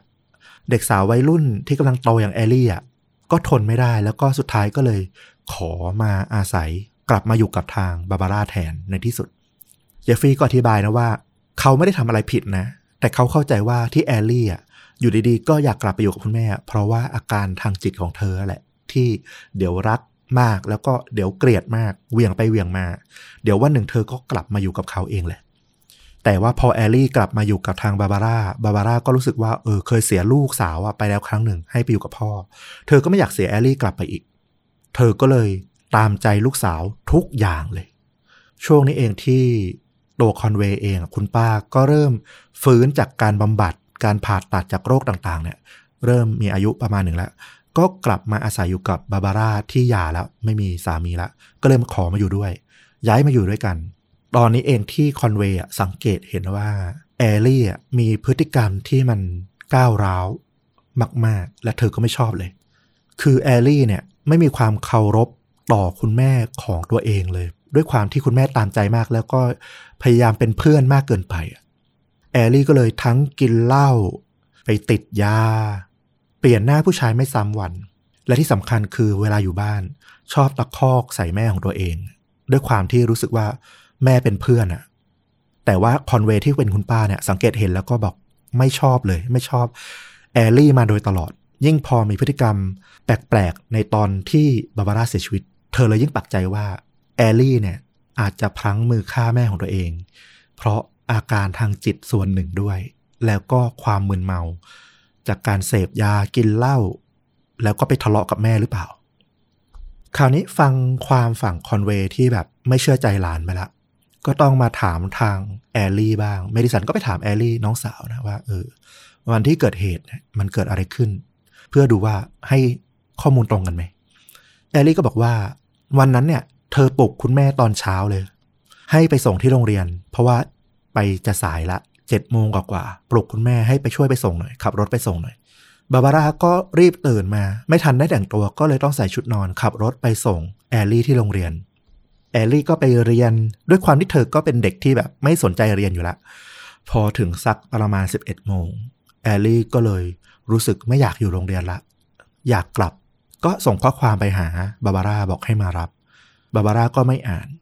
ส่งไปทีๆไม่อ่าน ก็โทรตามให้มารับ ก็ไม่มีใครรับสาย สุดท้ายทนไม่ไหวก็เลย โทรไปหาคุณป้าคอนเวย์ให้มารับแทน ทั้งทั้งที่แบบก็ไม่ได้ชอบหน้ากันเท่าไหร่นะแต่ไม่มีทางเลือกคอนเวย์ก็มารับแอลลี่ที่โรงเรียน แล้วก็กลับบ้านไปเจอสิ่งที่เล่ามาตอนต้น ซึ่งทางคอนเวย์เนี่ยเธอมีทฤษฎีของเธอนะว่า สิ่งที่เกิดขึ้นก็คือแอลลี่อะเมาตอนเช้าตื่นมาเมา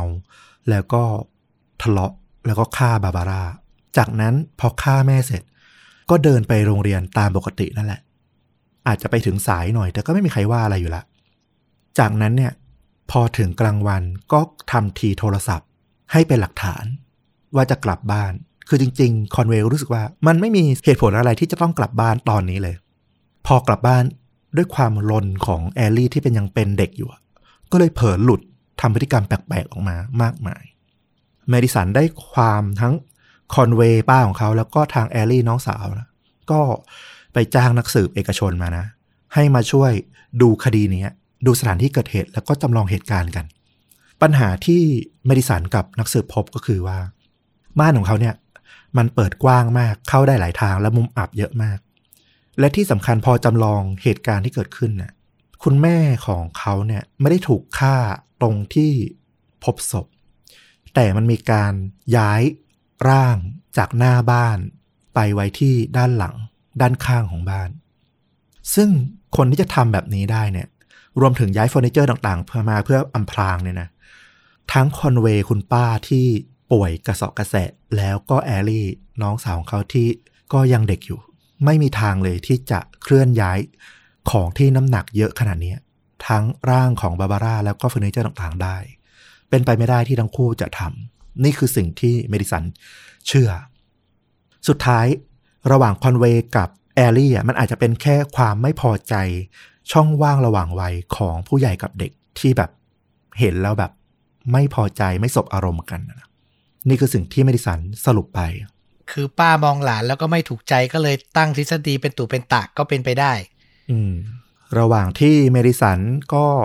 มาถึงตรงนี้ก็คือก็คือ ไม่รู้จะไปทางไหนต่อแล้วนะ เหมือนจะตันๆละเริ่มถอดใจ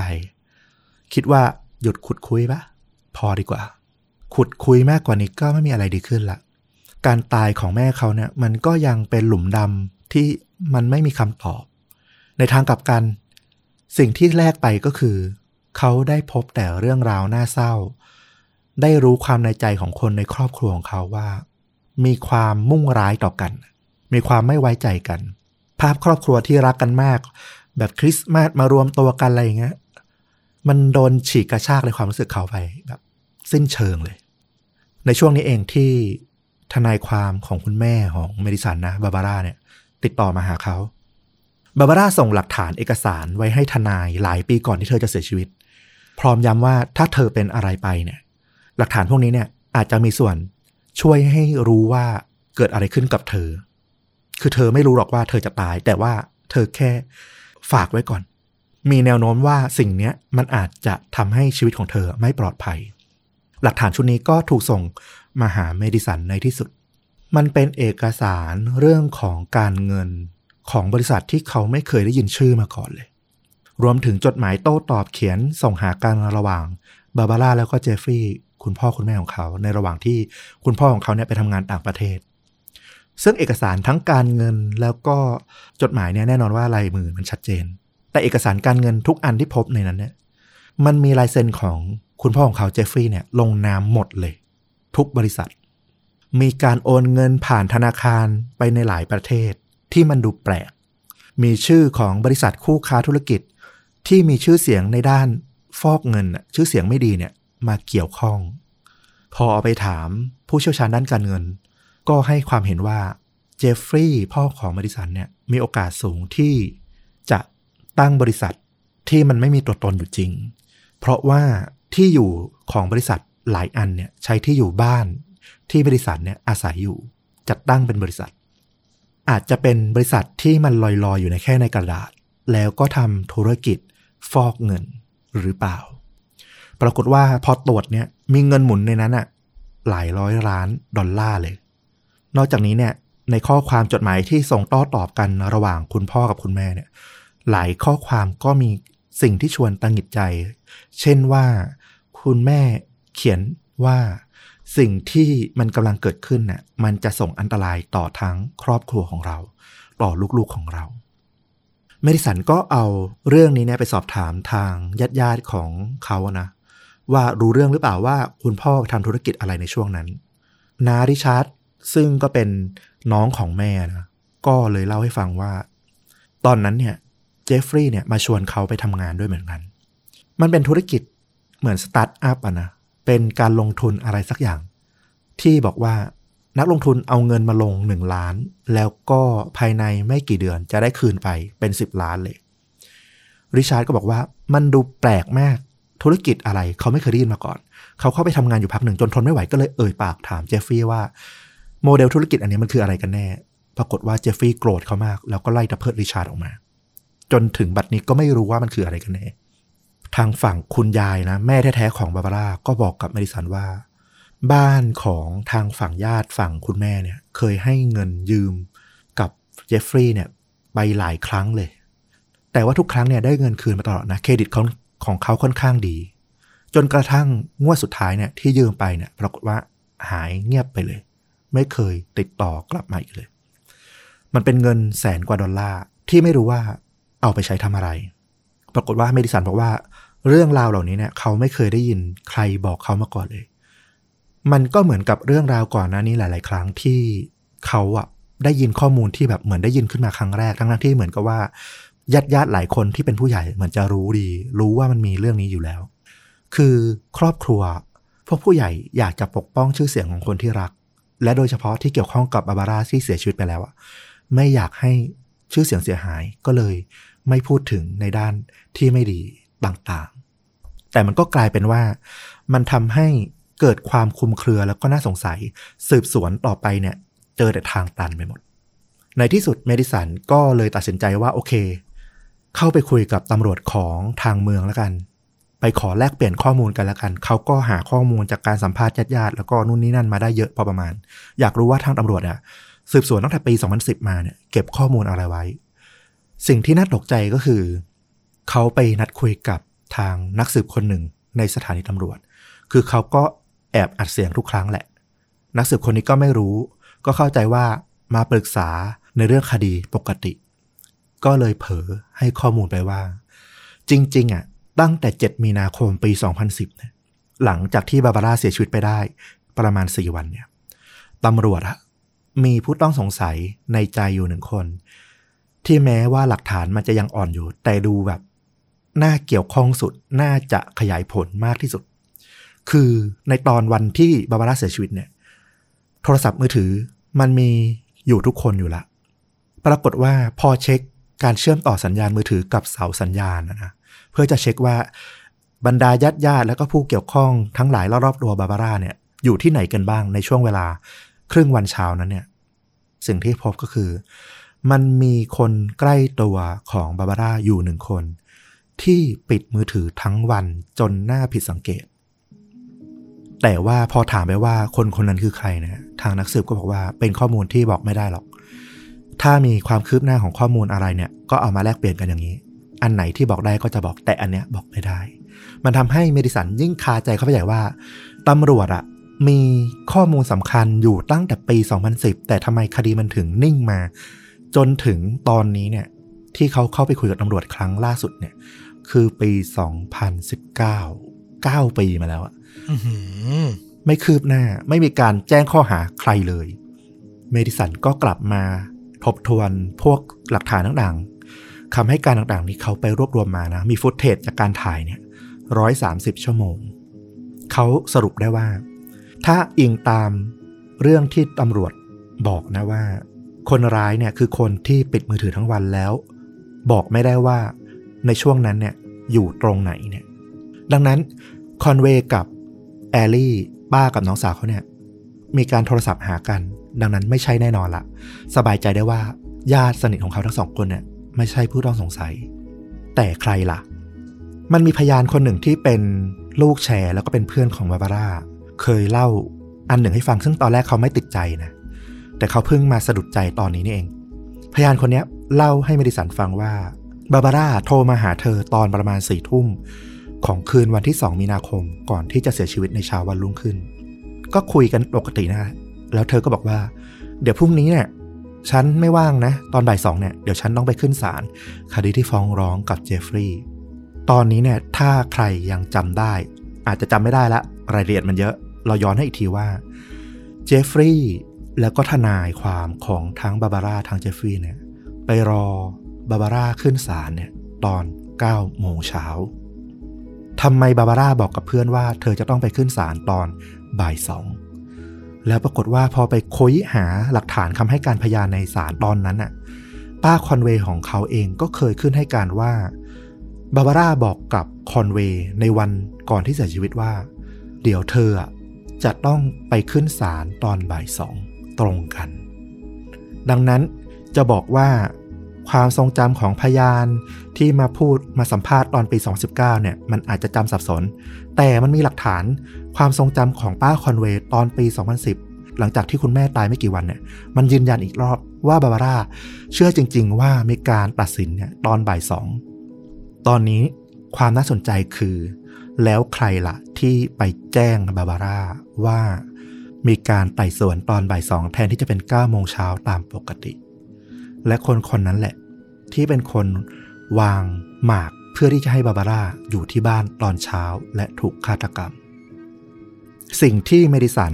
คิดได้ก็คือ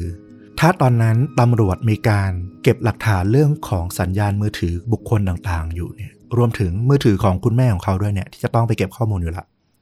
มันต้องมีบันทึกการโทรมา แล้วมันจะต้องมีเบอร์ของคนที่น่าจะโทรมาแจ้ง เลื่อนการพิจารณาคดี ซึ่งคนนั้นแหละน่าจะเกี่ยวข้อง และไม่น่าจะใช่คนใกล้ตัวด้วย เพราะว่ามันจะต้องเป็นคนที่ปลอมตัวเสแสร้งว่าเป็นเจ้าหน้าที่ศาลเท่านั้นน่ะที่จะมาให้ข้อมูลเรื่องของการเลื่อนพิจารณาคดีได้ แล้วบาบาร่าก็เชื่อ ปัญหาคือตำรวจดองคดีนี้ไว้ เป็นคดีที่ปิดไม่ลง cold case ตั้งแต่ปี 2010 และไม่ยอมเปิดเผยข้อมูลใดๆทั้งสิ้นในคดีนี้ เมดิสันต้องการอยากรู้ให้ได้ว่าใครโทรหาคุณแม่ของเขาบ้าง ในช่วงก่อนวันที่จะเสียชีวิต ตุลาคมปี 2019 เมดิสันก็เลยยื่นเรื่องเพื่อฟ้องขอเปิดเผยข้อมูลกับทางรัฐนะ ไปยังสถานีตำรวจว่าต้องเปิดเผยข้อมูล เพราะว่าคดีมันดองมาเป็น10ปีละ ไม่มีความคืบหน้า ถ้ามันไม่มีความคืบหน้า คุณก็ต้องเปิดเผยข้อมูลแล้วแหละ เพราะคุณสืบสวนต่อไปไม่ได้ตำรวจก็พยายามยันนะบอกว่าไม่ได้หรอก เพราะว่า เขากำลังสืบสวนเรื่องนี้อยู่ ยังมีความคืบหน้าอยู่นะ ก็ไปฟ้องก็ต้องไปสู้กันในศาลตำรวจก็อ้างว่าเพิ่งมีความคืบหน้าของคดีนี้เลย เมื่อสัปดาห์ที่แล้วไปเจอพยานคนใหม่นะ ดังนั้นยังเปิดเผยข้อมูลไม่ได้หรอก ตรงนี้เนี่ยเมดิสันก็ยิ่งเครือบแคลงใจแล้วว่าสุดท้ายแล้วตำรวจ ต้องการปิดบังข้อมูล คดีนี้เพื่ออะไรกันแน่ แน่นอนว่าสุดท้ายโชคดีที่ศาลที่ตัดสินเรื่องของการเปิดเผยข้อมูลเนี่ยตัดสินให้ เปิดเผยข้อมูลในที่สุด เมื่อเดือนสิงหาคมปี 2020 และเมดิสันก็จะได้เข้าถึงข้อมูลของคุณแม่ของเขา แต่ทางตำรวจก็ยังไม่ยอมนะยังอุทธรณ์ต่อนั่นทำให้กันยายนปี 2021 ก็มีการอุทธรณ์แล้วก็ไม่ขอเปิดเผยข้อมูลบางอย่างออกไปทำให้เมดิสันเนี่ยก็ยังต้องต่อสู้อยู่ คดีนี้ต้องบอกว่าเอาจริง ๆก็คือ ยังไม่มีคำตอบว่าใครฆ่าบาบาร่ามีแต่ข้อสันนิษฐานว่า 1. ถ้าเป็นจิลแพด ที่ทะเลาะบอกแวงเรื่องของแชร์ลูกโซ่ ก็อาจจะมีข้อขัดแย้งว่า เธอก็ไม่ได้แค้นเคืองอะไรขนาดที่ต้องไปฆ่า ไม่ได้มีความขัดแย้งขนาดนั้น คนที่สองอย่างคอนเวย์คุณป้า ถึงจะมีเรื่องของปมในวัยสาวที่แบบอยากฆ่าน้องสาวตัวเองมากๆ แต่ตอนหลังก็รับรู้กันโดยทั่วว่าเขากลับมาคืนดีกันแล้วก็รักกันมาก แอลลี่ลูกสาวของบาบาร่าน้องสาวของเมดิสัน แน่นอนว่ามันก็ดูน่าสงสัยหลาย ๆ อย่าง แต่ก็อย่างที่บอกมันก็เป็นไปได้ยากและลึก ๆ เองเมดิสันรู้จักน้องสาวตัวเองดี เขาไม่เชื่อเลยว่าแอลลี่จะฆ่าแม่ของตัวเอง คนที่สี่สุดท้ายก็คือเจฟฟรีย์มันเป็นคำถามคาใจอยู่ตรงนี้แหละว่า ถ้าเอาจริง ๆ ก็คือ คนที่ได้ผลประโยชน์มากที่สุดในการที่จะเลื่อนพิจารณาคดี จากเช้าไปบ่าย แล้วทำให้บาบาร่าถูกฆ่า คนที่มาติดตามคดีนี้ส่วนใหญ่มาถกเถียงกันในเว็บบอร์ดก็จะเชื่อว่าเจฟฟรีย์น่าจะเป็นคนได้ผลประโยชน์ตรงนี้มากที่สุด และน่าจะเกี่ยวข้องมากที่สุด แต่ด้วยเหตุผลอะไร และมันเกี่ยวเนื่องไปกับเรื่องของมาเฟียข้ามชาติ บริษัทฟอกเงินที่มาช่วยกันอุดคดีนี้ไหม ถึงขนาด FBI เคยลงมาสืบสวนในช่วงหนึ่ง แล้วตำรวจของเมืองก็พยายามดองคดีไม่ให้ถูกตัดสิน ไม่ให้หลักฐานอะไรออกมาเนี่ยมีความเกี่ยว โยงเกี่ยวเนื่องอะไรกันหรือเปล่า ก็เป็นเรื่องที่คาใจกันอยู่ แล้วก็ต้องรอเรื่องของการต่อสู้ ชิงเปิดเผยข้อมูลที่จะออกมาในที่สุด แต่เรื่องเนี้ยที่เอามาเล่าเราว่าแง่มุมที่สำคัญที่สุดสำหรับเรื่องนี้ก็คือ ญาติของเหยื่อคนหนึ่งคือลูกชายแท้ๆเลือกที่จะหันหน้าเผชิญความจริง แล้วก็รับรู้แง่มุมแห่งความเจ็บปวดทุกแง่มุมทั้งการสูญเสียคุณแม่ และการค้นพบว่า ครอบครัวที่สวยงามของเขารักกันมาเสมอ มันเต็มไปด้วยเรื่องราวที่มืดมนดำมืด แล้วก็ความแตกแยกอยู่ภายในนั้น แต่เรื่องดีๆ ก็มีสุดท้ายแล้วหนังเรื่องนี้อย่างน้อยที่สุด มันทำให้คุณป้าคอนเวย์แล้วก็แอลลี่เนี่ยกลับมาเข้าใจกันได้เพราะเมดิสันก็สามารถไปหาหลักฐานยืนยันได้ว่าเช้าวันนั้นแอลลี่ได้ไปที่โรงเรียนจริงๆมีการเซ็นชื่อเข้าเรียนตอน7โมง45คอนเวย์ก็เลยสบายใจขึ้นว่า โอเค สิ่งที่เขาหนักอกมาตลอดชีวิตว่าหลานแท้จะฆ่าแม่เนี่ย มันไม่จริงละเราว่าสุดท้ายเรื่องนี้มันสอนเราอย่างหนึ่งคือ คุณต้องพูดในความจริงแม้ มันจะเป็นความจริงที่จะปวด พอที่สุดแล้วความจริงเท่านั้นแหละที่จะทำให้คุณเป็นอิสระแล้วก็ปลดปล่อยความหนักอกหนักใจข้างในเนี่ยออกมาได้ คือมันหนักหน่วงในความรู้สึกอะเรื่องราวเนี้ยน่าสงสารเมดิสันตัวหลักในเรื่องที่ตามสืบสอบข้อมูลมาก แล้วเรื่องราวของเขาเนี่ย ไอ footage ที่เขาไปสัมภาษณ์เครือญาติมา ก็คือเขาก็นำมาออกฉายเป็นภาพยนตร์สารคดีเลยใช่ปะถูกต้องเป็นภาพยนตร์สารคดีทาง HBO นะ สามารถดูได้มีซับไทย เป็น limited series จำนวน 4 ตอนตอนละประมาณเกือบชั่วโมงนะ แต่ว่าแต่ละตอนเนี่ย ทั้งหักมุมยอกย้อนแล้วก็ดูน่าสงสัยน่าสนใจไปหมด มีชื่อเรื่องว่า Murder on Middle Beach ปี 2019 นะ ก็ตรงตัวเลยการฆาตกรรมที่เกิดขึ้นที่ Middle Beach เมือง Middle Beach อืมก็ทฤษฎีมันน่าจะหลากหลาย แล้วก็เราก็ไม่ค่อยได้เล่าเคสที่มัน unsolved ที่มันยังแก้ไขไม่ได้สักเท่าไหร่อืมแต่ผมว่าเรื่องเนี้ย แม้ผมเชื่อว่าคุณผู้ฟังหลาย ๆ คนอาจจะแบบคาใจอะ่ะ คือไม่ชอบฟังเรื่องที่มันแบบยังไม่ไขกระจ่างอะ่ะ แต่เห็นด้วยกับฟุกนะ ว่ามันมีแง่มุมที่น่าสนใจ ที่เราจะต้องเสียเวลามาฟังเนี่ย โอ้โห น่าจะมีชั่วโมงเกือบชั่วโมงครึ่งนะ แล้วก็ทำให้ตอนวันนี้ของวันจันทร์นี้อาจจะต้องออกไปเลทนิดนึง ต้องขอโทษจริง ๆ นะเอาจจะไม่ทันวันจันทร์ด้วยซ้ำอันนี้ผมพูดไว้ก่อนเอาเลยอาจจะออกอากาศเป็นวันอังคารอะเอออืมอ่าต้องต้องขออภัยไปด้วยเลยแล้วกัน แต่ว่าพอเราดูอะ เราหยุดไม่ได้ เรารู้สึกว่าเรื่องนี้มันต้องมันต้องเล่ามันต้องคุยอะถึงคดีอย่างที่ต้อมพูดเลยนะว่า สุดท้ายแล้วมันอาจจะคาใจแต่ว่า สิ่งที่มันเกิดขึ้นในบางแง่มุมอะมันสำคัญมากๆอย่างที่เราบอก เรื่องของญาติของเหยื่อที่ยังต้องใช้ชีวิตต่อไปอะน่าสนใจครับแล้วเชื่อว่าถ้าไปตามดูสารคดีต่อก็จะยิ่งได้อะไรมากขึ้นด้วย ก็ลองดูฝากไว้แล้วกัน แล้วก็มีความคิดเห็นอย่างไร คิดว่าเคสนี้ใครน่าจะเป็นคนร้าย อยากฟังคำวิเคราะห์วิจารณ์จากเหล่าคุณผู้ฟังชนดูดะ ซึ่งก็น่าจะเป็นแฟนพันธุ์แท้ในสาย true crime อยู่แล้ว วิเคราะห์กันเก่งมาก ผมชอบอ่านคอมเมนต์คุณผู้ฟังมาก ก็อย่าลืมแวะมาพูดคุยกันนะครับ กับเรื่องจริงยิ่งกว่าหนังใน episode นี้ ใครชื่นชอบก็ฝากติดตามชนดูดะได้ทุกช่องทางเหมือนเดิม YouTube Facebook b l o g d i t Spotify Apple Podcast และ Twitter วันนี้ลาไปเพียงเท่านี้กลับมาพบต้อมกับฟุกได้ใหม่ในตอนต่อๆไป สวัสดีครับ สวัสดีครับ